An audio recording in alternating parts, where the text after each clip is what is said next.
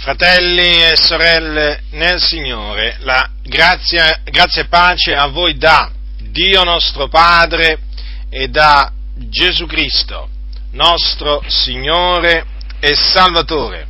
Vogliate aprire l'epistola di, degli ebrei.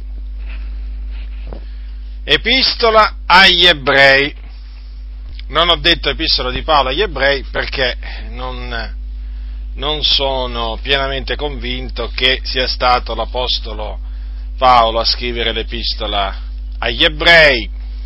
Diciamo c'è un, un dibattito oramai che dura da secoli sul, su chi sia stato l'autore di, di questa epistola. Alcuni propendono per Paolo e naturalmente si esibiscono delle prove eh, ci sono quelli che poi sostengono che sia stato Barnaba, poi ci sono quelli che dicono che è stato Apollo.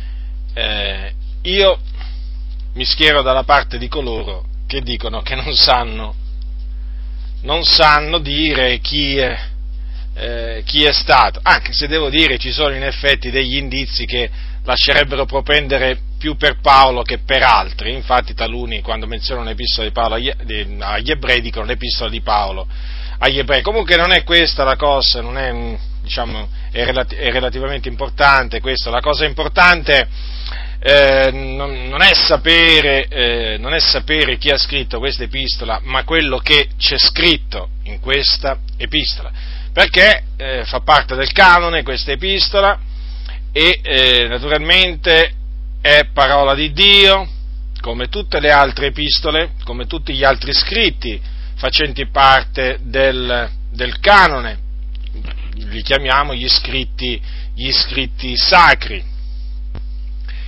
E eh, l'epistola agli ebrei fu scritta a dei eh, credenti, naturalmente, giudei di nascita, quindi di origine ebraica, che eh, quindi avevano creduto che Gesù di Nazareth era il Cristo o il Messia e quindi erano figliuoli di Dio, erano stati rigenerati da Dio e quindi erano nostri fratelli, come lo sono nostri fratelli tutti quegli ebrei che ancora oggigiorno eh, credono che Gesù di Nazareth è il Messia e sono appunto quelli che fanno parte del, che sono il residuo eletto secondo, secondo la grazia, così appunto sono, sono chiamati.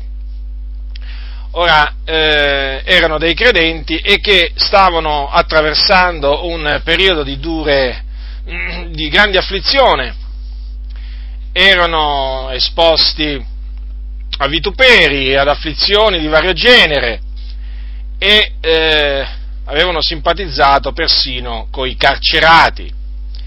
E c'è scritto anche che avevano accettato con allegrezza la ruberia dei loro beni, quindi erano stati praticamente derubati. Tutto questo naturalmente a motivo dell'Evangelo, a motivo della loro fede nel Signore, nel Signore Gesù Cristo. E lo scrittore, eh, sapendo tutto ciò, scrisse loro una lettera, una lettera, mh, diciamo, con molte esortazioni, eh, con molte esortazioni a perseverare nella fede, a non gettare via la loro franchezza, che, ave, che aveva una grande ricompensa, a perseverare fino alla fine della fede. Infatti gli disse, noi siamo diventati partecipi di Cristo, in un passo gli dice noi siamo diventati partecipi di Cristo a condizione che riteniamo ferma sino alla fine la fiducia che avevamo da principio. Dunque è una lettera di, di, incoraggiamento, di incoraggiamento, d'altronde coloro che eh, passano questi, questi momenti eh, di dura afflizione a motivo di Cristo vanno incoraggiati, è nostro dovere incoraggiarli. Eh, ma eh, oltre a incoraggiarli, eh, lo scrittore li ha esortati, li ha esortati e anche ammoniti. Certo, perché mh, in un momento, eh, diciamo, di debolezza in questo senso, eh, perché qui in, per debolezza si intendono appunto afflizioni, necessità, persecuzioni, un tempo appunto in cui si passano queste cose, eh, a motivo di Cristo, dico in un, in un, in un periodo appunto di questo, di questo genere, si è tentati, si è tentati a eh, pensare che il Signore eh, ci ha abbandonati, che il Signore non si cura di noi, che al Signore non gli interessa nulla di noi. Tanto vale quindi ritornare dove eravamo prima e quindi spiritualmente parlando in Egitto e quindi indietro. Questa naturalmente è una tentazione, una tentazione che viene da colui che è il tentatore, cioè il, il diavolo. Alla, alla, alla cui tentazione naturalmente bisogna resistere, stando fermi nella fede.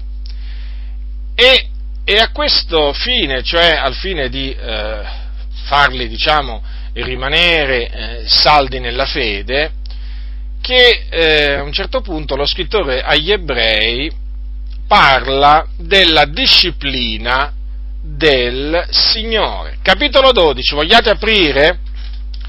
Quindi avete aperto e quindi adesso andate al capitolo 12 degli Ebrei, leggerò alcuni versetti a partire dal versetto 4. Capitolo 12 degli Ebrei, a partire dal versetto 4. Così è scritto, voi non avete ancora resistito fino al sangue, lottando contro il peccato e avete dimenticata l'esortazione a voi rivolta come a figlioli. Figliol mio, non far poca stima della disciplina del Signore e non ti perdere d'animo quando sei da Lui ripreso, perché il Signore corregge colui che gli ama e flagella ogni figliolo che gli gradisce.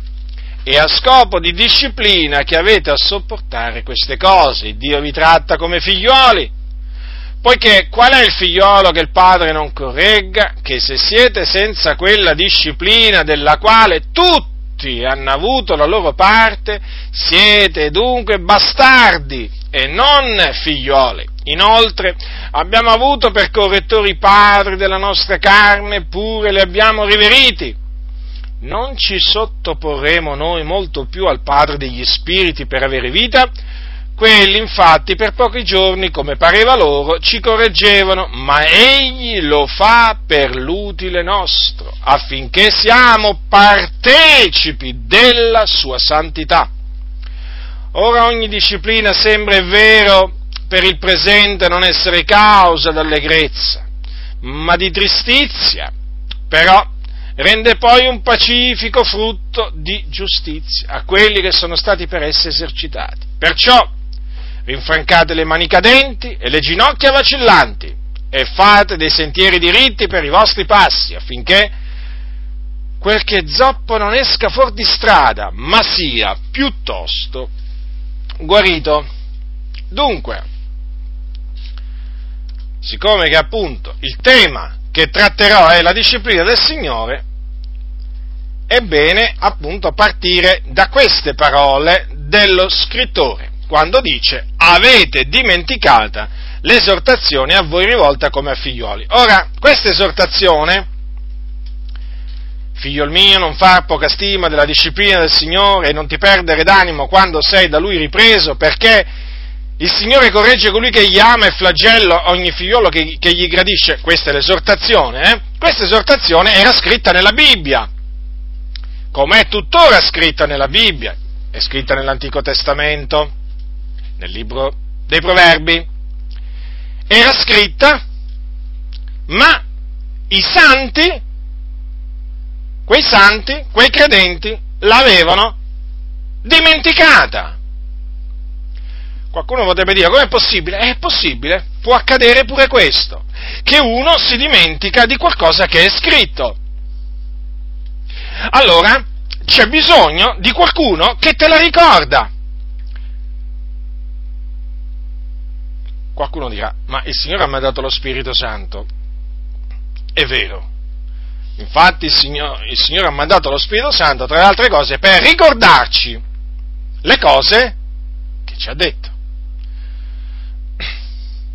E il Signore si usa, naturalmente, cioè lo Spirito Santo si usa, perché noi quando diciamo lo Spirito Santo, lo Spirito Santo ci ricorda tutto, ci dimentichiamo spesso che lo Spirito Santo ci ricorda quello che è scritto, le esortazioni che naturalmente Dio ci ha voluto lasciare per noi, dico lo Spirito Santo si usa anche di persone, fatte di carne e ossa, come lo sono io e come lo sono naturalmente tutti gli uomini. Dunque è bene tenere presente che lo Spirito Santo ci ricorda le esortazioni di, eh, di Dio verso di noi, i suoi figlioli, anche tramite, tramite dei suoi servitori. E in questo caso, vedete, gliel'ha ricordato a questi, a questi credenti tramite questo suo servitore. E naturalmente quando gli ha detto avete dimenticato l'esortazione, è chiaro che queste sono parole di biasimo, non è che, non è, che una lode quella, non è che è una lode che gli rivolse, non è che furono lodati per essersi dimenticata quell'esortazione, perché non si viene, non si viene lodati dal Signore quando ci si dimentica le esortazioni da Lui rivolte a noi, assolutamente, ma il Signore nella sua bontà, vedete, ce le ricorda, ce le ricorda. E noi faremo bene, faremo bene a non dimenticarcele le esortazioni di Dio. Ora, in particolare, qui lo scrittore si concentra su questa esortazione. Perché? Perché questa esortazione ha a che fare con la disciplina del Signore, cioè ha a che fare con la correzione che il Signore ci, eh, ci infligge, ci largisce. E badate bene, e badate bene che è importante, è importante avere del continuo davanti a noi questa esortazione. Perché, vedete, il fatto che se l'erano dimenticate era qualcosa che non andava bene, che andava praticamente al loro disonore e al loro svantaggio. Perché vedete, quando ci si dimentica della parola di Dio, guardate che le cose vanno sempre a nostro svantaggio. Sempre!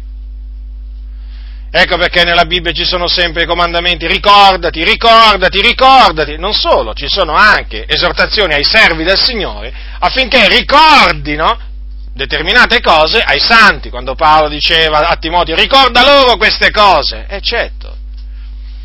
Eh, dunque, vi voglio appunto ricordare, se mai qualcuno l'avesse dimenticata, vi voglio ricordare questa esortazione, a noi rivolta come a figlioli. Allora l'esortazione è questa, che noi non dobbiamo fare poca stima della disciplina del Signore o della correzione del Signore.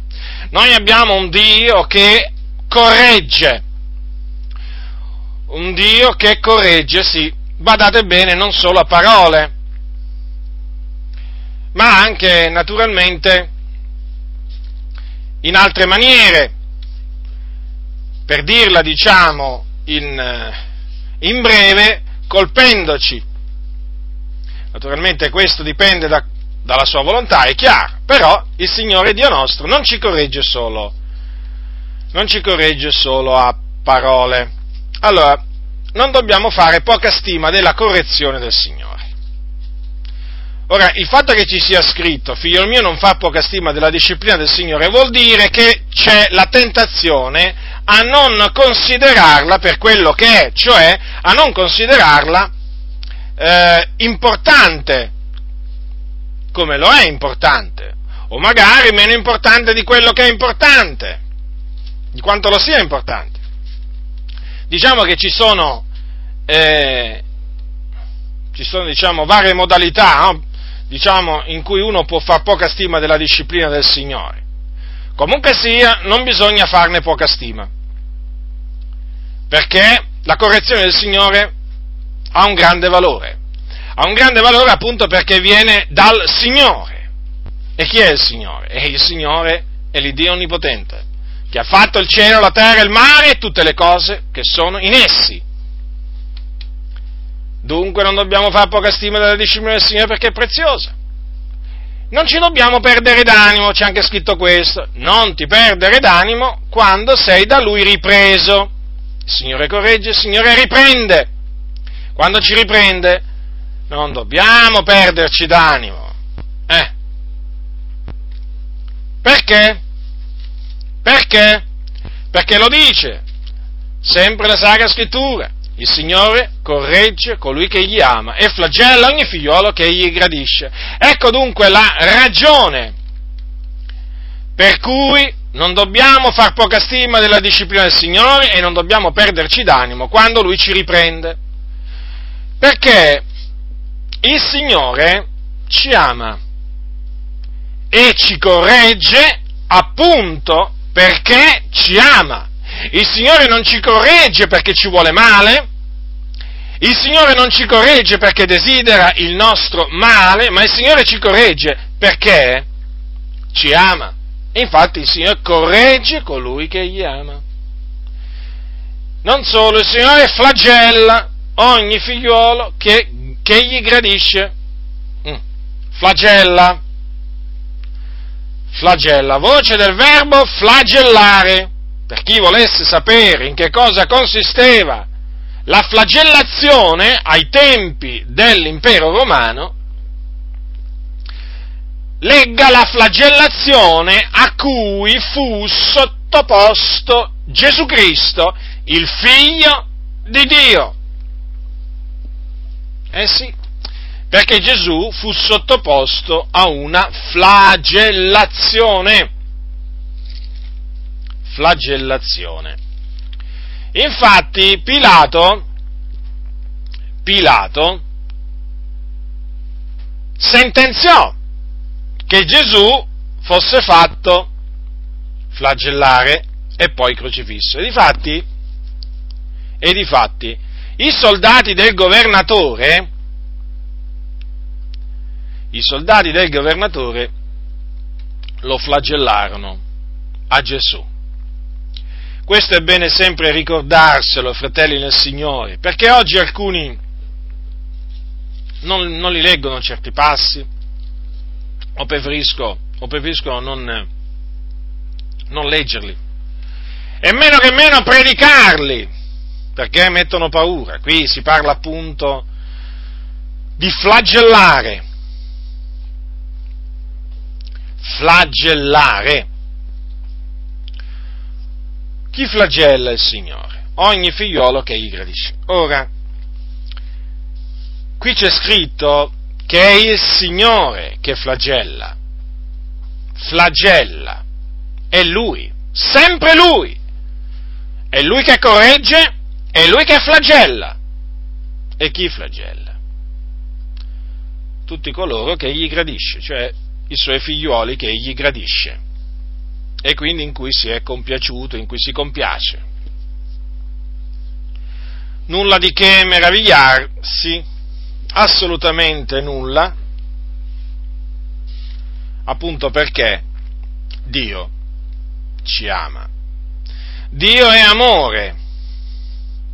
Ora, quando generalmente, nella maggior parte dei casi, quando si parla dell'amore di Dio, quando si parla dell'amore di Dio ci si, ci si riferisce, o, o, o, meglio, la maggior parte, diciamo, mettiamolo in questi termini, la maggior parte di coloro che annunziano l'amore di Dio, quando ne parlo, parlo dell'amore di Dio però ai santi, eh?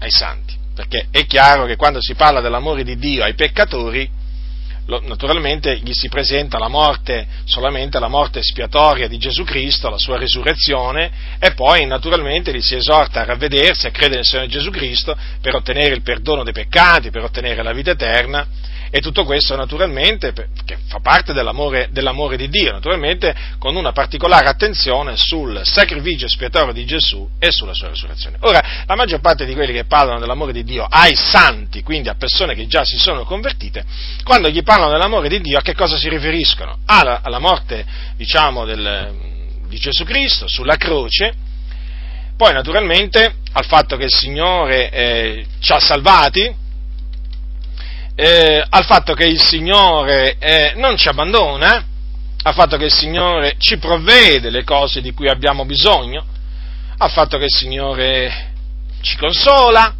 ci sostiene e ci fa tanto del bene. Ma quasi nessuno, non voglio dire nessuno, eh, ma quasi nessuno parla dei castighi del Signore. Eppure, anche i castighi di Dio fanno parte del suo amore. Sì, perché altrimenti non ci sarebbe scritto che il Signore corregge colui che gli ama e flagella ogni figliolo che gli gradisce.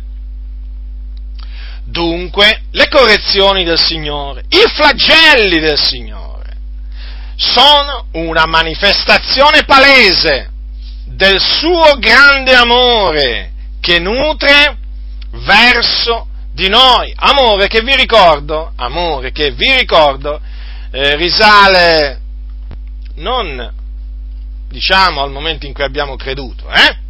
Dice la Bibbia, Dio ci ha amato il primo, ma quando ci ha amati?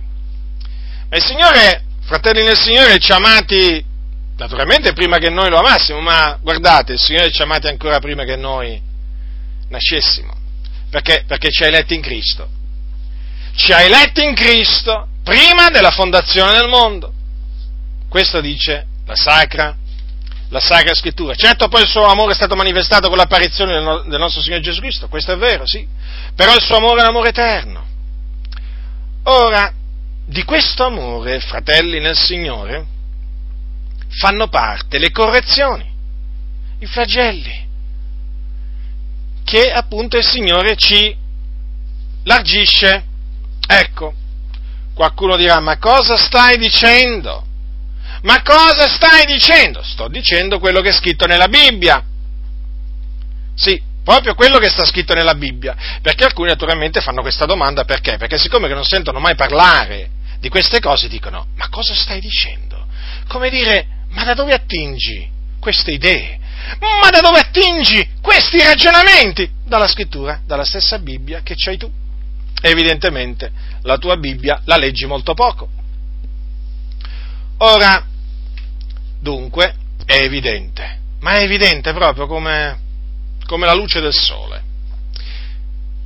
Il Signore ci corregge, lo ribadisco, e ci flagella perché ci ama, perché noi gli siamo appunto graditi, siamo suoi figlioli.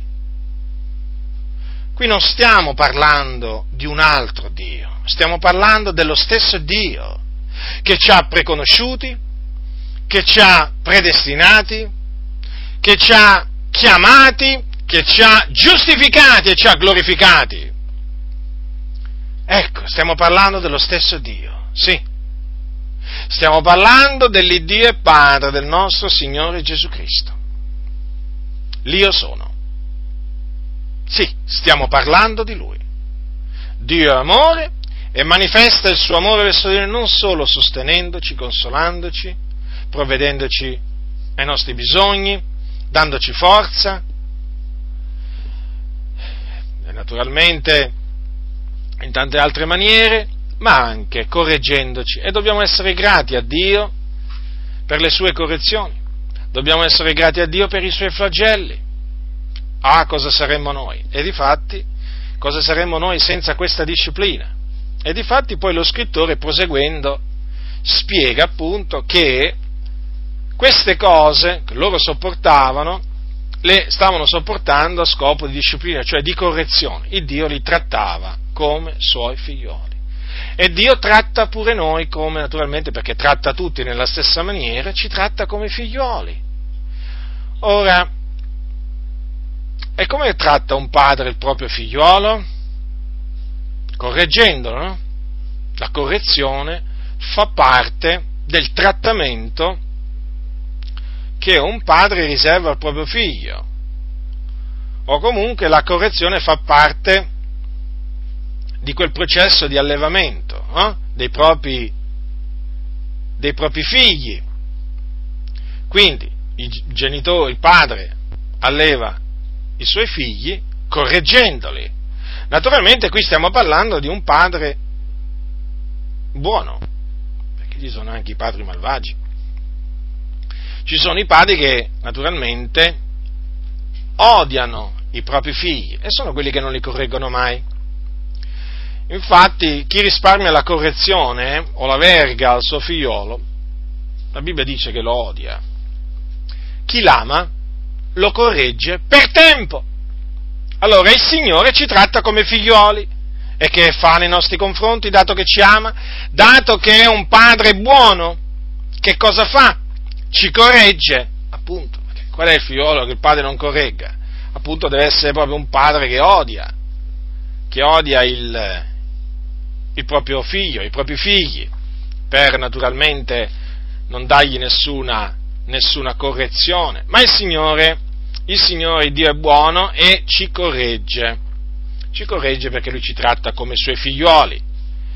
E se noi, vedete, fossimo senza questa disciplina, di cui la scrittura dice, della quale tutti hanno avuto la loro parte, badate bene, badate bene, quindi tutti, indistintamente, in mezzo al popolo di Dio, hanno ricevuto questa disciplina. Chi in una maniera, chi in un'altra, ma tutti, fratelli nel Signore, l'abbiamo avuta. E se noi, se noi fossimo privi, fossimo stati esentati da questa disciplina del Signore, salutare disciplina, eh, noi non saremmo figlioli ma bastardi. Vedete che linguaggio duro usa lo scrittore? Questo per fare capire appunto, che la disciplina è proprio parte, la disciplina del Signore è parte integrante della nostra vita, nessuno si scandalizzi, nessuno si meravigli. Io direi a tanti credenti, meravigliatevi quando non sentite queste cose, scandalizzatevi, scandalizzatevi per quei pastori che queste cose non le dicono, ma non scandalizzatevi diciamo, quando sentite parlare di queste cose. Perché qui, qui, stiamo parlando di cose scritte nella Bibbia, non nel Corano, eh? o in qualche altro cosiddetto libro, libro sacro. Stiamo parlando di cose che sono scritte nella Bibbia, che è la parola di Dio. Quindi il Dio ci tratta come figliuoli e ci corregge. E naturalmente lo scrittore, per fare capire, eh, per fare capire che non dobbiamo, eh, non dobbiamo disprezzare appunto questa disciplina del Signore, dice, ma se noi abbiamo avuto per correttori i padri della nostra carne, quindi naturalmente qui si, si, si riferisce no, ai nostri genitori, no? e li abbiamo riveriti, quindi li abbiamo stimati, li abbiamo considerati degni del nostro onore, dice lo scrittore, ma noi non ci sottoporremo molto di più al Padre degli Spiriti per avere la vita? Eh, è chiaro, eh? Cioè, ci si sottopone ai propri genitori e non ci si sottopone al Signore? Che facciamo? Ci ribelliamo al Padre degli Spiriti, colui veramente che dà lo Spirito ad ogni carne? Eh? Ci rifiuteremo di sottoporci a Lui? Eh? E come saremmo considerati dal Signore? Degli stolti. Se noi rifiutassimo di sottometterci al Signore saremmo degli stolti. I nostri correttori secondo la carne, come pareva loro, talvolta ci hanno anche magari corretto anche quando non dovevano correggerci, succede pure questo, eh? può succedere pure questo che un genitore corregge diciamo, il suo figlio quando non lo dovrebbe correggere. Infatti dice come pareva loro, ci correggevano, talvolta hanno fatto anche degli sbagli i nostri genitori, in linea di massima no, però un genitore può pure talvolta commettere qualche errore quando corregge i propri, i propri figli, ma vedete, il Signore lo fa per l'utile nostro, cioè ci corregge appunto perché ci vuole eh, rendere partecipi di qualche cosa di importante. Eh, e che lo dice la Sacra Scrittura di che cosa? Ci vuole rendere partecipi della sua santità. Dunque, vedete, la disciplina del Signore è fondamentale, fratelli del Signore, per diciamo, la santificazione, in vista della santificazione. Come voi sapete la scrittura dice siate santi perché io sono santo, procacciate la santificazione senza la quale nessuno vedrà il Signore. C'è un comando, siate santi. E il Signore, vedete, nella sua grande fedeltà ci corregge proprio perché vuole che noi siamo santi. È vero che siamo stati santificati mediante lo Spirito di Dio, mediante il sangue di Gesù Cristo, quando abbiamo creduto. Però c'è un processo di santificazione che non ci dobbiamo mai dimenticare, che dura tutta la nostra vita. E al fine di essere partecipe della sua santità, vedete cosa fa il Signore? Ci corregge, ci flagella. Certo, perché per farci togliere di dosso quelle cose che non gli sono gradite, il Signore deve usare la mano forte. Eh sì, deve usare le maniere forti e quindi castighi. Castighi, certo. In questo caso, vedete, il Signore si usò di queste, grandi, di queste afflizioni, no? imprigionamenti, eh, vituperi, eh, diciamo, eh, ruberie che subirono questi, questi credenti, per l'utile loro, per renderli partecipi della sua santità. E naturalmente anche nella nostra vita il Signore sa, sa naturalmente Lui quali metodi usare per farci abbandonare quegli atteggiamenti, quei comportamenti, quelle opere che non si addicono ai santi. E naturalmente tutto ciò fa parte appunto della disciplina del Signore. Ci affligge, fratelli del Signore. Il Signore, quando, il Signore quando ci disciplina, o meglio, disciplina è sinonimo di afflizione, eh? non si ride mica. Non si ride mica quando il Signore disciplina, ci disciplina. Si piange. Si piange! È come se si piange. Lo dice la Sacra Scrittura. Or ogni disciplina sembra vero per il presente non essere causa d'allegrezza, ma di tristezza. Eh, tristezza come? Sì. Perché proprio il Signore ci affligge. Il Signore ci affligge. Avete visto un bambino quando viene castigato? Si mette mica a saltare di gioia. Io non l'ho mai visto. Io quando mio padre mi castigava non gli facevo i salti di gioia se facevo i salti era, erano salti per il dolore che mi procuravano le percosse che mio padre mi lanciava e scappavo a gambe levate e, e mi metteva a piangere e talvolta sentivo pure la testa che mi girava perché mio padre mi dava dei ceffoni mi dava dei ceffoni che mi facevano veramente male ma io li meritavo eh io ero caparbio, ero ribelle e quindi riconosco di, essersi, di essermeli cercati e di essermeli veramente meritati quei castighi di mio padre. E ho pianto, ho pianto quando venivo castigato. E così è quando il Signore ci castiga, ci corregge. Eh, proviamo tristezza, non comprendiamo perché, Signore? Perché mi succede questo? Che male ho fatto? Ma non lo vedi, Signore, quanto soffro?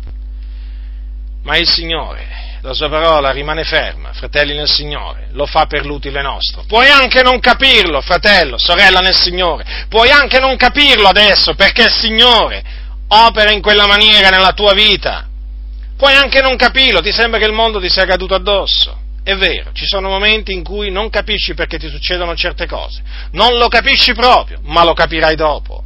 Lo capirai dopo, il fatto che adesso non lo capisci non significa che non lo capirai mai, lo capirai e soprattutto quando lo capirai salterai di gioia, sì, allora salterai di gioia, allora renderai grazie a Dio e dirai come salmista è stato un bene per me l'essere afflitto, onde io imparassi i tuoi statuti. Ecco che cosa dirai quello che hanno detto tanti, quello che ho detto pure io. Signore, è stato un bene per me che mi hai afflitto, perché in questa maniera, solo in questa maniera, mediante veramente la tua, il tuo flagello che si è abbattuto su di me, che ho imparato a osservare la tua parola. Prima che fossi afflitto, dice sempre il salmista, andavo errando, ma ora osservo la tua parola, vedete? Ecco perché diceva il salmista, sempre il salmista al Signore, nella tua fedeltà mi hai afflitto, perché il Signore è fedele e quando noi diciamo che Dio è fedele, eh, dobbiamo ricordarci che nella sua fedeltà ci affligge, ci fa veramente, ci butta a terra, ci fa strisciare per terra, ci fa leccare la polvere della terra ci riduce in uno stato veramente, veramente che diventiamo degli abietti agli occhi nostri. Non sappiamo più a chi rivolgerci. Ci sembra di essere rimasti soli al mondo e piangiamo, e piangiamo, e piangiamo perché nessuno ci capisce. Perché alcuni pensano che siamo diventati matti, alcuni pensano quello che vogliono, lasciateli pensare quello che vogliono, però vi posso assicurare che tutto questo il Signore lo fa per l'utile nostro, per l'utile tuo fratello per il tuo utile, sorella. Non pensare che il Signore ti odia, non pensarlo. Non pensarlo. E dunque è vero, per il momento è causa di tristezza. Perché vedete, esiste una tristezza, una tristezza secondo il Dio. Lo sapevate che esiste una tristezza secondo il Dio? Se non lo sapevate, ve lo faccio sapere. Se lo sapevate, ve lo ricordo. Capitolo 7 di Seconda Corinzi. La tristezza secondo il Dio produce un ravvedimento che mena la salvezza e del quale non c'è mai da pentirsi, ma la tristezza del mondo produce la morte. Capitolo 7 di Seconda Corinzi, versetto 10. Ora, questa tristezza, questa tristezza secondo il Dio, eh? ma vi siete mai domandati questa tristezza secondo il Dio? Ma da dove, come fa a arrivare? Come fa a arrivare? Mediante un'umiliazione che il Signore ci infligge. Può essere una malattia, può essere una privazione di un bene, può essere un colpo duro in qualche maniera nella nostra vita. È in questa maniera che arriva la tristezza secondo il Dio. E che fa questa tristezza secondo il Dio? Che produce un ravvedimento, un ravvedimento. Fa male quindi perché è tristezza, ti rattrista ma produce qualcosa di buono, il ravvedimento, lo ribadisco, un ravvedimento. Cos'è il ravvedimento? Cambiamento di mente, perché il termine greco metanoia significa proprio questo, cambiamento eh, di mutamento di mente, mutamento di modo di pensare. Eh sì, cioè abbiamo bisogno di ravvederci, sì, perché talvolta pensiamo in una maniera sbagliata e allora il Signore ci corregge affinché cominciamo a pensare in maniera giusta e a parlare in maniera giusta. Ecco perché si abbattono i giudizi di Dio sul suo popolo. Ecco perché arrivano i flagelli di Dio. Ecco perché arrivano le, le, le correzioni del Signore. E naturalmente anche tramite malattie. Eh? Sia chiaro questo. Perché noi crediamo che Dio si usa delle malattie per, per, per farci partecipi della sua santità. Ora, produce un ravvedimento questa, questa tristezza secondo Dio. E dove mena questo ravvedimento? Alla salvezza! Per quello dice, del quale non c'è mai da pentirsi. Certo, perché il Signore, usando il pugno duro, uso questa espressione per farmi capire, è perché il Signore ha bisogno di usare il pugno duro, eh? è come l'autorità in una nazione. Ma se l'autorità in una nazione non usasse il pugno duro, eh, se non infliggesse veramente pene, sia naturalmente eh, detentive, pene diciamo pecuniare, ma, ma, ma vi volete dire voi? come farebbe a farsi rispettare? Ma come farebbe a rispettarsi? Qui ognuno uscirebbe di mattina, uscirebbe diciamo ogni mattina per fare quello che vuole, per fare quello che vuole. Ognuno posteggerebbe dove vuole, oh, ognuno si comporterebbe verso il prossimo come vuole. Cioè, qui sarebbe veramente cioè, un luogo dove non si potrebbe vivere, ma appunto perché c'è un'autorità che usa il pugno duro. Usiamo, usiamo questa espressione, eh? Poi, talvolta non è proprio pugno duro, eh? pugno duro è un'espressione così che in effetti si addice diciamo, ad altre nazioni dove veramente usano il pugno duro contro, contro, certi, contro certi delitti, ma voglio dire comunque sia c'è una pena, c'è una punizione, c'è un castigo. Chiamatelo come volete, ma comunque l'autorità infligge un castigo a chi fa il male. Ma se non ci fosse il castigo, ma se non ci fosse la multa, ma qui veramente, ma chi osserverebbe le leggi? Ma chi osserverebbe le leggi? Nessuno. Nessuno! Nemmeno i credenti. Cosa stai dicendo? Sì, nemmeno i credenti. Eh, perché i credenti voi pensate che sarebbero esentati? già non osservano le leggi di Dio, i credenti pensate se, se, vanno, se vanno a, andrebbero a osservare, a osservare, le leggi dello Stato.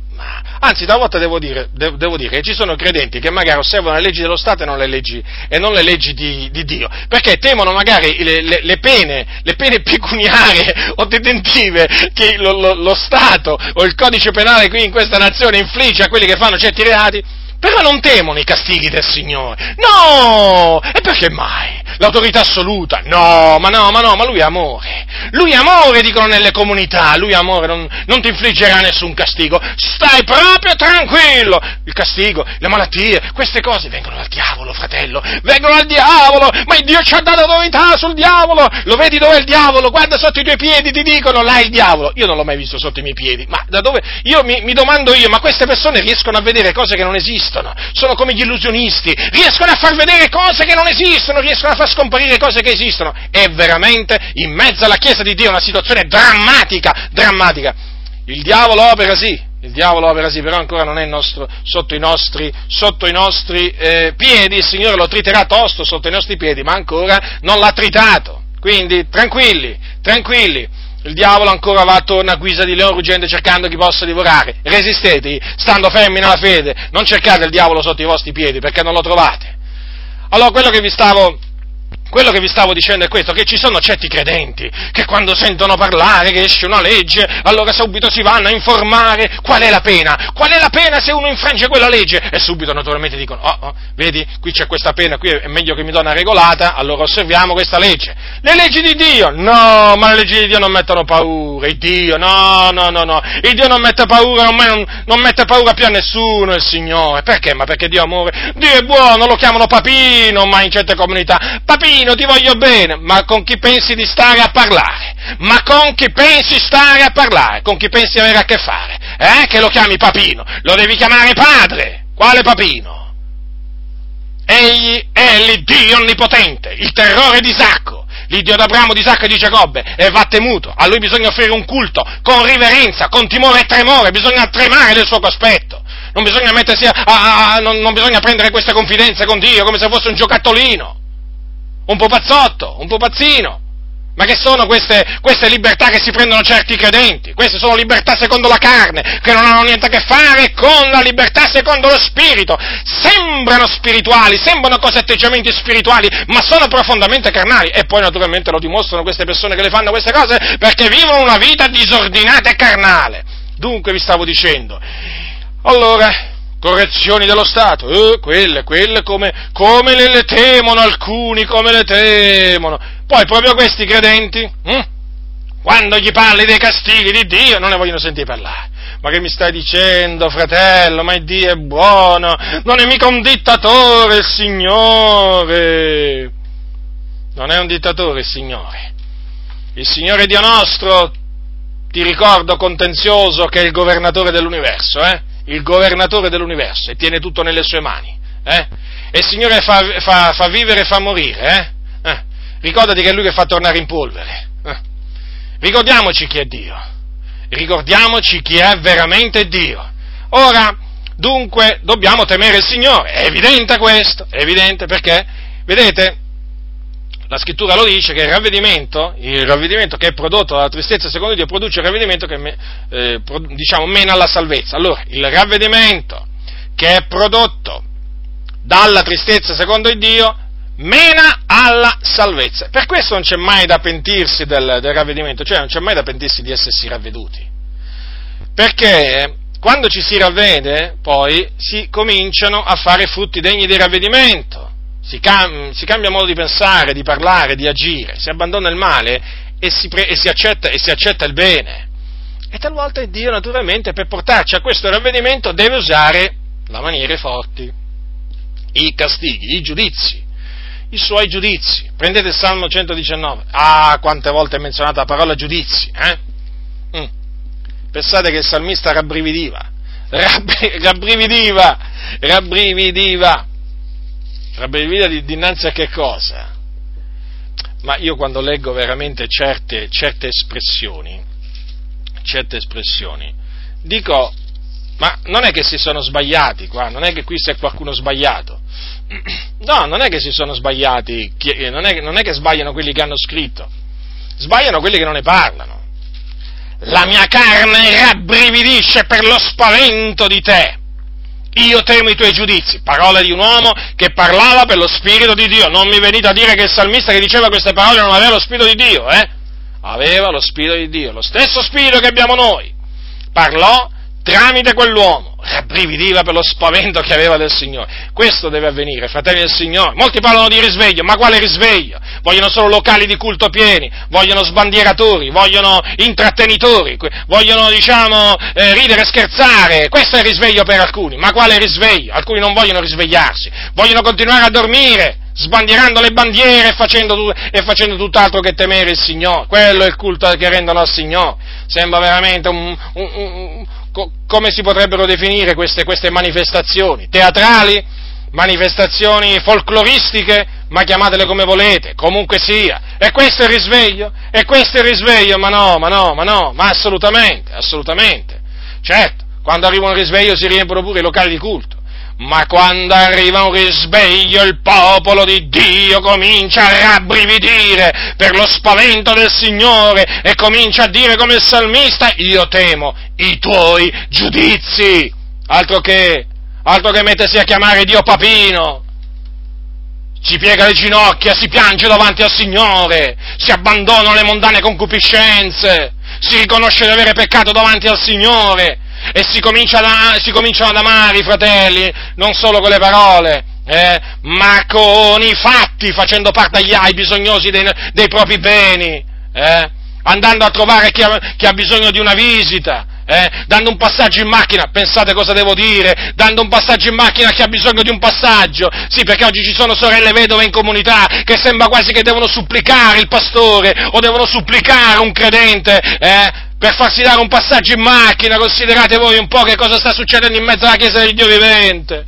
Che cosa sta succedendo? Ma per dire, ma ne potrei dire, ma ne potrei dire di queste cose qui. E questi sono quelli che riempono i locali di culto, che poi vanno a cantare, gloria a Dio, alleluia, e poi a casa, a casa e ognuno per sé dicono Dio per tutti e quindi ognuno si fa i fatti suoi, ma veramente nel vero senso della parola, perché se tu hai bisogno non gli interessa proprio niente, hai bisogno di una parola di conforto, ti danno una bastonata.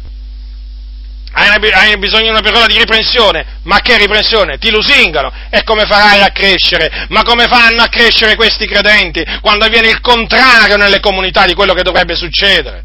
Ecco, vi stavo parlando appunto del risveglio, ecco che cosa succede. Ecco che cosa succede quando arriva un risveglio. Una delle cose che succede è proprio questo avviene proprio un ravvedimento.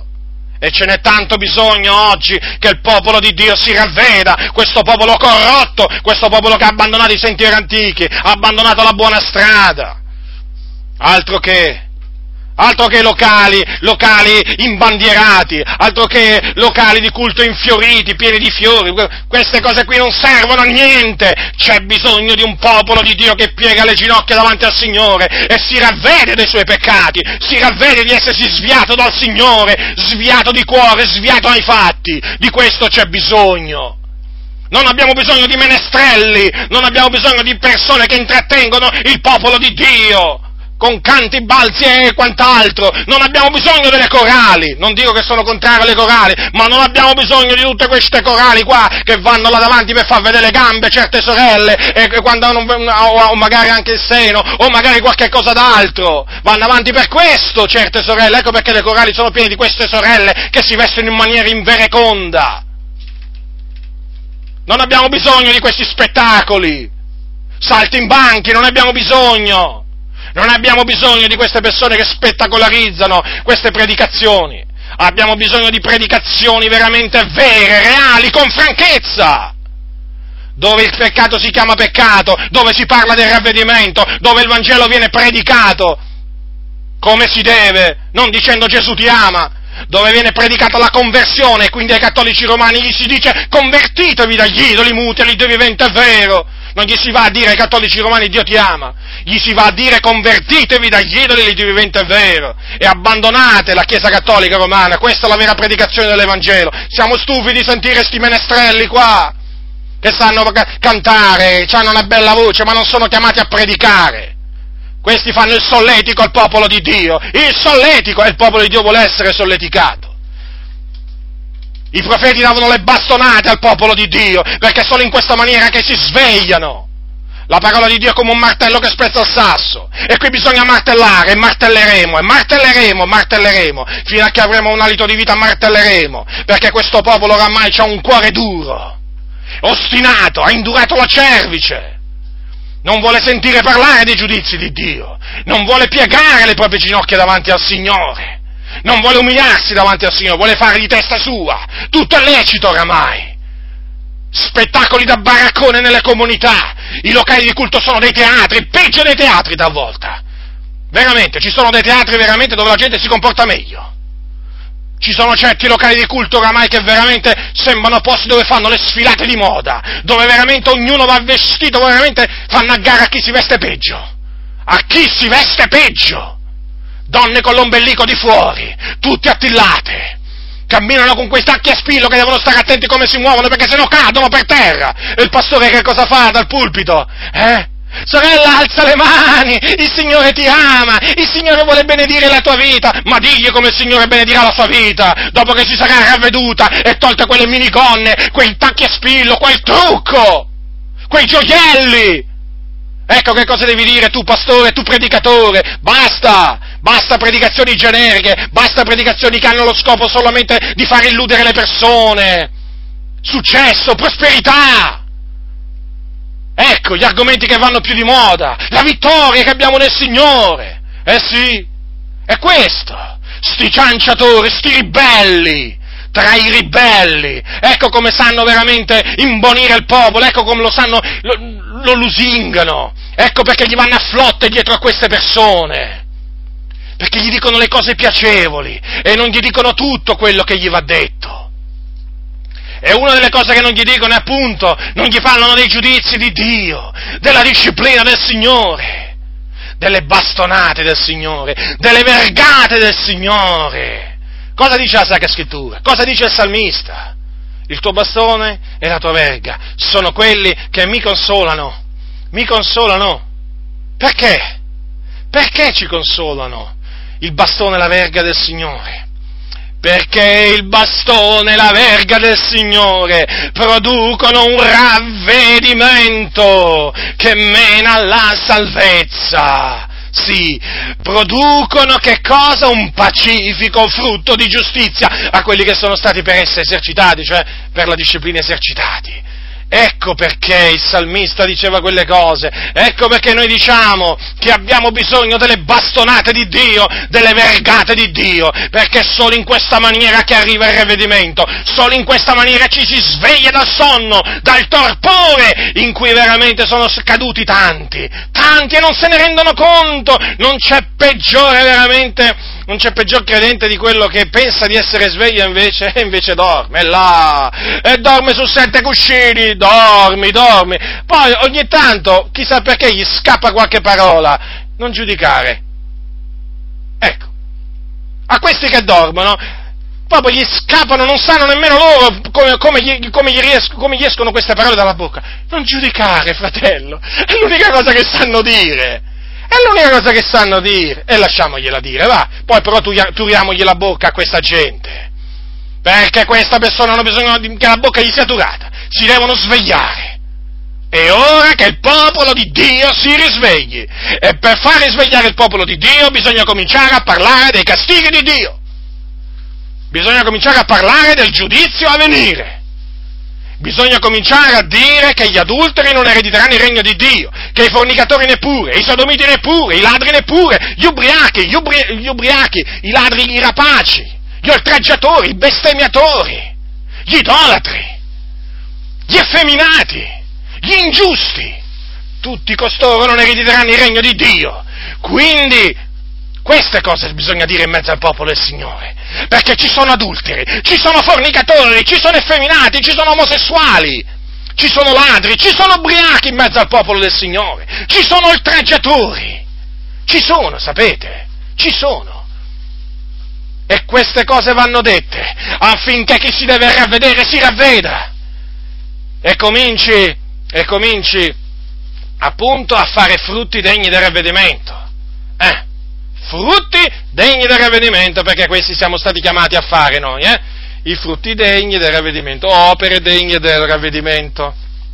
Quindi, l'assenza, l'assenza di un ammaestramento sulla disciplina del Signore, l'assenza nelle predicazioni dei termini come giudizi di Dio, castighi di Dio, flagelli di Dio, correzioni di Dio, non fa altro che in, intorpidire l'animo del credente, le comunità sono intorpidite, sono narcotizzate, perché? Perché in queste predicazioni non gli viene detto niente di tutto ciò, va tutto bene, il Dio ci ha chiamati, Dio ci ha salvati, siamo suoi, regneremo, è questo il messaggio, Gesù guarisce, Gesù salva, Gesù battezza, è questo il messaggio oramai, esclusivamente questo si sente oramai.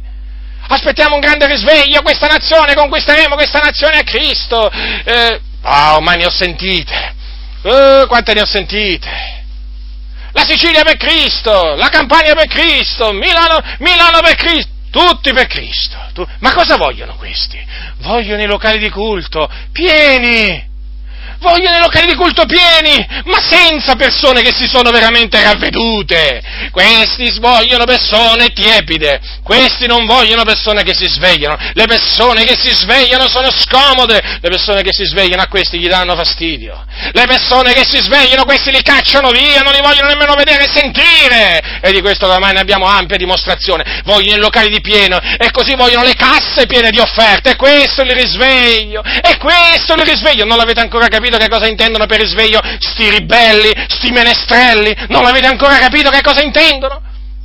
Loro vogliono i vostri soldi. Loro vogliono fare di voi nuovi clienti, loro cercano nuovi clienti, non nuove conversioni, clienti, avete sentito bene, perché hanno della mercanzia da vendere, hanno della mercanzia e naturalmente questa mercanzia la mettono su delle bancarelle, hm? ai vari convegni, i mercanti, i moderni mercanti del Tempio, eccoli che arrivano, in cerca, in cerca di clientela. Venite, venite, comprate, con denaro però, non senza, eh? Da questi si compra solo con denaro, senza denaro non prendi niente prendi anche, anzi una riprensione ti pigli, lo sai? Fratello, guarda che questo CD è costato, guarda che questo libro è costato, sai? Ci sono le spese di produzione, ipocriti! Razza di vipere veramente, giustificate tutto oramai, tutto, tutto quello che è ingiustificabile, indifendibile, lo giustificate, lo difendete. La parola di Dio, ma sì, ma la parola di Dio per certe cose, ah, per certe cose va bene, per certe altre cose non va bene. No, non va più bene la parola di Dio per certe cose, eh? ormai siamo nel 2000 e pass, tutte queste spese di produzione, come se non ci fosse un modo per offrire gratuitamente, come, badate, eh? come se non esistesse assolutamente un modo, io dico uno solo, hm, per poter offrire le cose gratuitamente fidando solo nella provvidenza divina, cioè che Dio provveda poi alle spese mettendo in cuore ai credenti di dare libero offerte, come se non ci fosse es- come se non esistesse tutto ciò, ma in quale Dio avete creduto? Ma il braccio del Signore forse era accorciato? Mi sa di sì, per voi, non per me. E imparate da coloro che si affaticano nel Signore eh, e che danno la loro vita dalla mattina alla sera, eh, con poche ore di sonno, eh, e danno tutto gratuitamente. Imparate da quei credenti, da quei servi del Signore, che fidano solo nella provvidenza di Dio, divina. Imparate da quelli ipocriti che non siete altro. Meritate questo, perché giustificate il peccato oramai. A voi vi piacciono le predicazioni generiche, praticamente un po' come quelle, non so io, ci sono certi predicatori, no? Eh, che piacciono, perché parlano magari sì di ravvedimento, però ne parlano sempre in termini generali. Io vi dico invece da che cosa vi dovete ravvedere. Ve lo dico proprio da che cosa vi dovete ravvedere. Le, le, le perversioni mentali da cui vi dovete ravvedere, io ve le dico. Invece questi non ve le dicono, sono i vostri beni amati, perché? Perché vi coccolano praticamente. Perché alla fin fine non sentite la necessità di abbandonare il commercio delle cose di Dio, anche perché loro lo fanno, capito? Non sentite la necessità di non andare più al mare, non sentite la necessità di, di sbarazzarvi della vostra biciotteria, de, de, de, delle vostre vesti indecenti, ma perché questi parlano di ravvedimento, sì, però così, in maniera così fumosa, generica. E quindi alla fine, alla fine è come se non parlassero. Al popolo di Dio i profeti dicevano che cosa dovevano fare. Eh? Da che cosa si dovevano ravvedere? Che cos'era, quali erano i mali che dovevano abbandonare? Non si limitavano a dire convertitevi. Leggetevi i, i, i libri dei profeti. E naturalmente tutto questo sistema chiaramente è foraggiato da queste predicazioni che, lo ripeto, sono senza, senza l'esortazione a ravvedersi, senza appunto mh, le minacce, perché queste bisogna chiamarle così, dei giudizi di Dio. Eh, che Dio, il popolo solo lo minacciava, lo minacciava con le maledizioni, eh? Eh, sono chiamate maledizioni nella legge, perché erano castighi di Dio. Ancora oggi i castighi di Dio ci sono, il giudizio da cominciare dalla casa di Dio, questo dice la Sacra Scrittura, e noi lo crediamo fermamente. Allora, capite che cosa vi voglio dire? Io credo di sì, chi è savio di cuore l'ha capito. Non ci può essere risveglio, non ci può essere presa di coscienza delle proprie colpe se si presenta solo un Dio d'amore, se si presenta solo l'amore di Dio in alcuni aspetti e non si presenta l'amore di Dio in tutti i suoi aspetti. Non ci può essere nessuno risveglio di queste coscienze intorpidite. È ora di finirla con queste predicazioni, ninna nanna. È ora di finirla, basta! Menestrelli, tornatevene a fare i menestrelli, fate i menestrelli e basta! Sul pulpito ci vogliono uomini che fanno tremare il popolo del Signore, predicando come si conviene. Basta! Basta questi pastori cantanti! Che facciano i cantanti! Che facciano i cantanti, i musicisti! I ballerini, loro, loro fanno i ballerini, perché chiaramente c'è anche il ministero di ballerino adesso, ma facessero pure i ballerini, ma non nel locale di culto, ma, ma andassero via dal locale di culto, ma tornassero proprio nel mondo a fare i ballerini, che si sono convertiti per fare i ballerini, ma noi ci siamo convertiti per fare frutti degni del ravvedimento, non per fare i ballerini. Si presentano questi qua, sono diventati ballerini, ci sono pastori ballerini con tanto di, di equip di ballerini, ballerine, danzatrici, che sembrano quelle proprio di secoli, secoli, secoli addietro.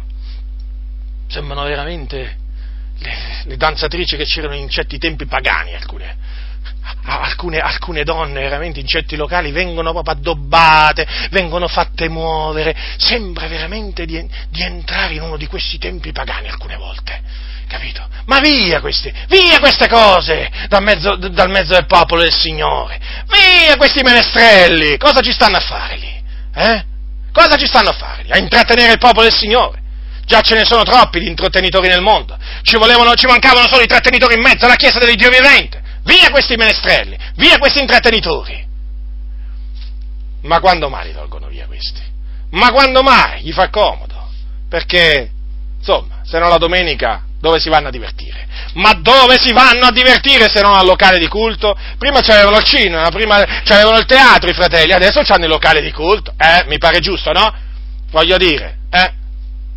Il Dio ama anche un sano divertimento, dicono. Ravvedetevi! Altrimenti il giudizio di Dio cadrà sulla vostra testa. Altro che sano divertimento qua. Sano divertimento.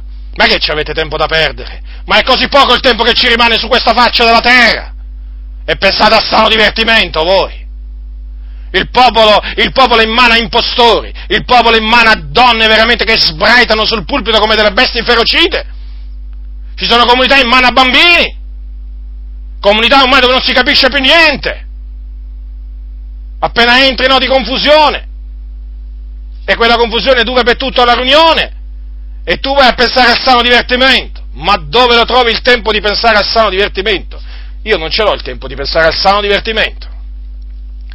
Dunque, la predicazione dei giudizi di Dio è indispensabile, è indispensabile per suscitare un risveglio, perché Dio si è sempre usato di predicatori che hanno messo l'enfasi sul ravvedimento e sui giudizi di Dio, per portare il risveglio, il risveglio delle coscienze ma altrimenti, altri, non ci sarà niente, ci saranno locali pieni di persone, ma non pieni di persone convertite, persone che vanno là a passare un'oretta e mezza, a saltare, a, buttarsi un po' per terra, a dare qualche strillo, a fare qualche verso di animali, muovere un po' le mani. Queste qui sono le persone, persone un po' che fanno quello che gli pare e piace nella loro vita, ma non ci saranno vere conversioni.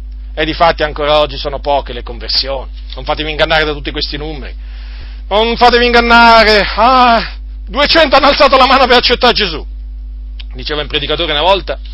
Io generalmente quando vedo le persone eh, alzare la mano per dire accetto Gesù, è l'ultima volta che le ho viste, perché è come se ti dicessero addio con la mano, ti facessero segno, io qua non ci metto più piede. Beh, in effetti devo dire che in molti casi è così, non in tutti, perché oramai si sa che in queste grandi evangelizzazioni tutti questi grandi numeri che vengono esibiti poi dopo 15 giorni praticamente non esistono più.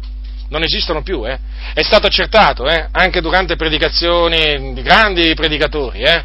Billy Graham, Luis Palau e tanti altri, eh, migliaia, migliaia, migliaia, migliaia, poi vai dopo quattro settimane a vedere nelle comunità che avevano, diciamo, supportato quel, quel predicatore e trovi uno, due, tre, diciamo che si sono unite alle comunità. Questi sono i fatti, ma naturalmente a chi interessano questi fatti? Ma solamente ai savi di cuore, agli altri naturalmente, da un orecchio gli entra e dall'altro gli esce. Beh, continuate così, continuate così, continuate a indurire il vostro cuore, voi ne porterete la pena, voi ne porterete la pena. Dunque, la disciplina del Signore, fratelli del Signore, è indispensabile predicarla, crederla, accettarla, perché? Per l'utile nostro.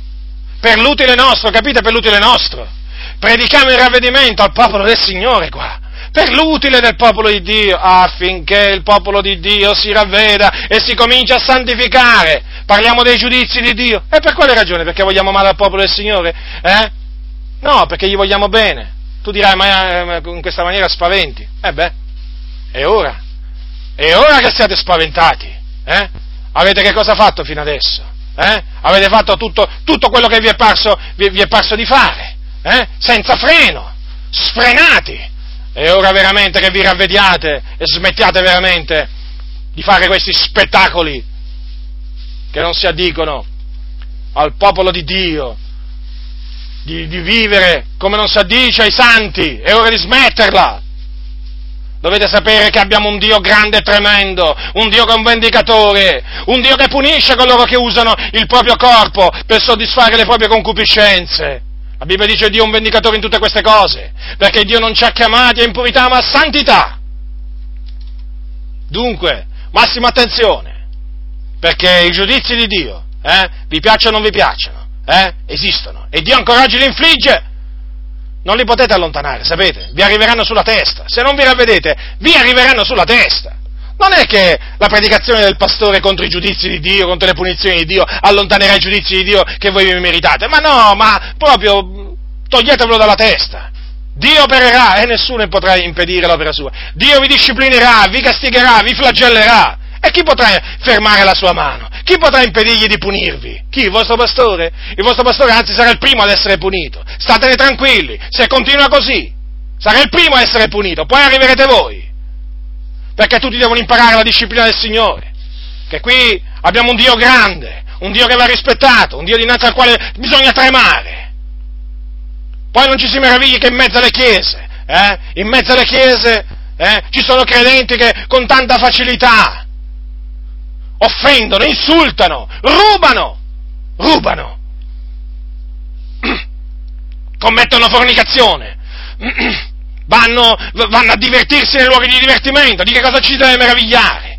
D'altronde il pastore li coccola, dicendogli che Dio è amore, fratello non ti preoccupare, sai, come dire, quando ti dicono non ti preoccupare è come se dicessero non ti preoccupare che Dio chiude gli occhi, eppure le orecchie, non è così, il Dio gli occhi li tiene aperti, giorno e notte. Stai molto attento. Tu ribelle, pastore, non pastore che tu sei, stai molto attento perché la disciplina del Signore, la disciplina del Signore, eh, tutti hanno avuto la loro parte. Eh? Tutti. Quindi è bene, è bene santificarsi, è bene prendere seriamente la parola del Signore, perché altrimenti Altrimenti, cosa succede? Arrivano i castighi di Dio, che appunto, come dice la Sacra Scrittura, poi rendono un pacifico frutto di giustizia praticamente a quelli che sono stati esercitati per, per la disciplina, certo, perché poi alla fine, eh, alla fine puoi dire che è stato un bene che Dio ti ha castigato, certo, è stato un bene perché hai imparato la lezione, eh sì, hai imparato la lezione, hai imparato come ti devi comportare, eh, e questo si impara naturalmente spesso con le maniere forti che il nostro Dio usa. Dunque, rinfrancate, perciò per questa ragione rinfrancate le mani cadenti e le ginocchia vacillanti, fate dei sentieri diritti per i vostri passi affinché quel che è zoppo non esca fuori di strada, ma sia piuttosto guarito. Ecco dunque qual è la ragione, no? Per cui appunto, fratelli del Signore, dovete farvi animo, non dovete perdervi d'animo. Ecco la ragione per cui dovete essere forti. Ecco la ragione per cui dovete farvi dei sentieri diritti per i vostri passi. Certo, perché per camminare bene bisogna farsi dei diritti, sentieri, perché se, fai, se tu cammini per dei sentieri storti c'è molta probabilità che inciampi. E naturalmente questo lo si deve fare anche affinché chi è zoppo, cioè sapete ci sono i fratelli che zoppicano, non esca fuori di strada. Ecco perché c'è bisogno di sentieri diritti. Diritti. Quali sono questi sentieri diritti? Sono quelli antichi, non quelli moderni, quelli moderni sono storti. Oggi, oggi la maggior parte cammina per sentieri storti. Quali sentieri diritti? Ne hanno sentito parlare, ma ormai i sentieri i sentieri storti sono quelli che vanno per la maggiore. Eh, naturalmente qui chi è zoppo lì esce fuori di strada, eh. Per i sentieri zoppi, naturalmente, chi è zoppo esce fuori di strada, non è che viene guarito, no, assolutamente, anzi la situazione viene peggiorata, perché la situazione migliora per lo zoppo solamente nel momento in cui il sentiero è diritto, ma d'altronde oggi fanno comodi i sentieri storti a questi pastori che sono storti, perché sono pastori storti naturalmente che predicano i sentieri storti. Non vi meravigliate, fratelli del Signore, ma ormai di che cosa vi dovete meravigliare? Ma di che cosa vi dovete meravigliare? Ma fra poco vedrete che arriveranno in Italia, vi, vi dico, in America già, ci sono certi posti dove già ci sono, le chiese nudiste, eh? Arriveranno pure in Italia e vedrete, e vedrete che quando noi confuteremo le chiese nudiste ci diranno naturalmente le solite cose, non giudicare, perché ormai non puoi giudicare nemmeno le chiese nudiste. Questa gente è proprio storta, storta, storta. Come la si deve chiamare questa gente? Diritta? Ma questa gente è storta! È gente storta. Eh, cioè, io non ho un altro termine. Questi qua, tu confuti la cosa più abominevole, più strana, più bizzarra, più stravagante, più antibiblica che ci sia, proprio per usare un'espressione. Sanno solo dirti non giudicare, fratello. Tu semini divisione, tu qui e tu là. Sono storti. Eh, sono storti fanno camminare il popolo di Dio in sentieri storti e quindi ecco qual è la situazione, fratelli nel Signore. E invece studiamoci veramente se ci sono dei sentieri storti di raddrizzarli. Quelli naturalmente che sono già diritti, lasciamoli diritti, ma se ci sono dei sentieri storti, fratelli del Signore, raddrizziamoli per camminare, per camminare appunto per sentieri diritti perché questo vuole il Signore in attesa appunto del ritorno glorioso di Gesù dal cielo. Dunque, fratelli del Signore, la disciplina del Signore è per l'utile nostro affinché ne siamo partecipi della sua santità. Eh, credetelo fermamente, eh, sottomettetevi alla disciplina del Signore senza mormorare e naturalmente ringraziatelo per la disciplina che Lui vi infligge, perché ve la infligge appunto per il vostro, il vostro bene, per il vostro bene, affinché anche voi siate partecipi della, della, sua, della sua santità. Del resto state attenti naturalmente a coloro che della disciplina del Signore non vogliono né sentire né parlare. È gente storta. No, non importa. Non importa se si chiamano evangelisti, pastori, dottori, apostoli, profeti c'è una schiera di apostoli, di profeti da cui vi dovete guardare anche in questa nazione, eh? Stanno avanzando, stanno avanzando, stanno avanzando, massima attenzione, sono falsi, sono falsi fino alle midolle, sono falsi fino alle midolle.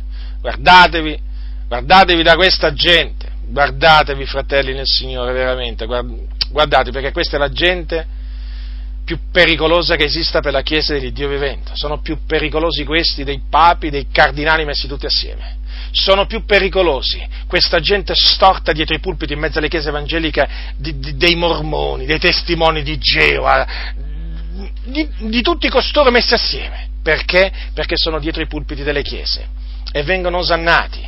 Vengono osannati come se fossero gente diritta, ma è gente perversa vengono osannati come se fossero servi di Dio, rispettati come servi di Dio, ma sono servi di Mammone le cose. Non, non, sto parlando di tutti, ma certamente in molti casi, in molte comunità ci si trova davanti a situazioni di questo genere. Altrimenti non, non, non si spiega perché, perché, perché, il popolo proprio a livello, di, a livello diciamo, dottrinale alla deriva, a, a livello morale, proprio c'è una deriva, c'è una deriva. Perché tutto questo? Perché?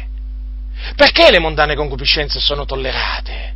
Perché i predicatori di giustizia sono odiati? Perché la colpa è dei pastori. La colpa è dei pastori, come al tempo dei profeti, la colpa è dei pastori, che invece di guidare il popolo di Dio, gli mettono delle pietre nel sentiero finché inciampano. Invece di indurlo alla santificazione, lo incoraggiano a corrompersi. Ecco perché non sopportano chi predica la santità, la giustizia, la verità, l'onestà, e meno che meno quelli che predi- eh, mettono in pratica l'onestà, la santità, la giustizia. No! Hanno in orrore questa gente! Sono estremisti! Perché? Perché? Perché questa è gente corrotta! È gente corrotta, è gente storta. E ribadisco, sono molto più pericolosi questi, eh? Questi qua che sono dietro il pulpito nelle chiese evangeliche, questi, questi uomini storti, perversi, sono molto più pericolosi dei testimoni di Geova che incontrate la domenica mattina quando andate a fare la camminata. Eh? Sono più pericolosi, perché quelli appena li vedi, oh, i testimoni di Geova adesso cominciano.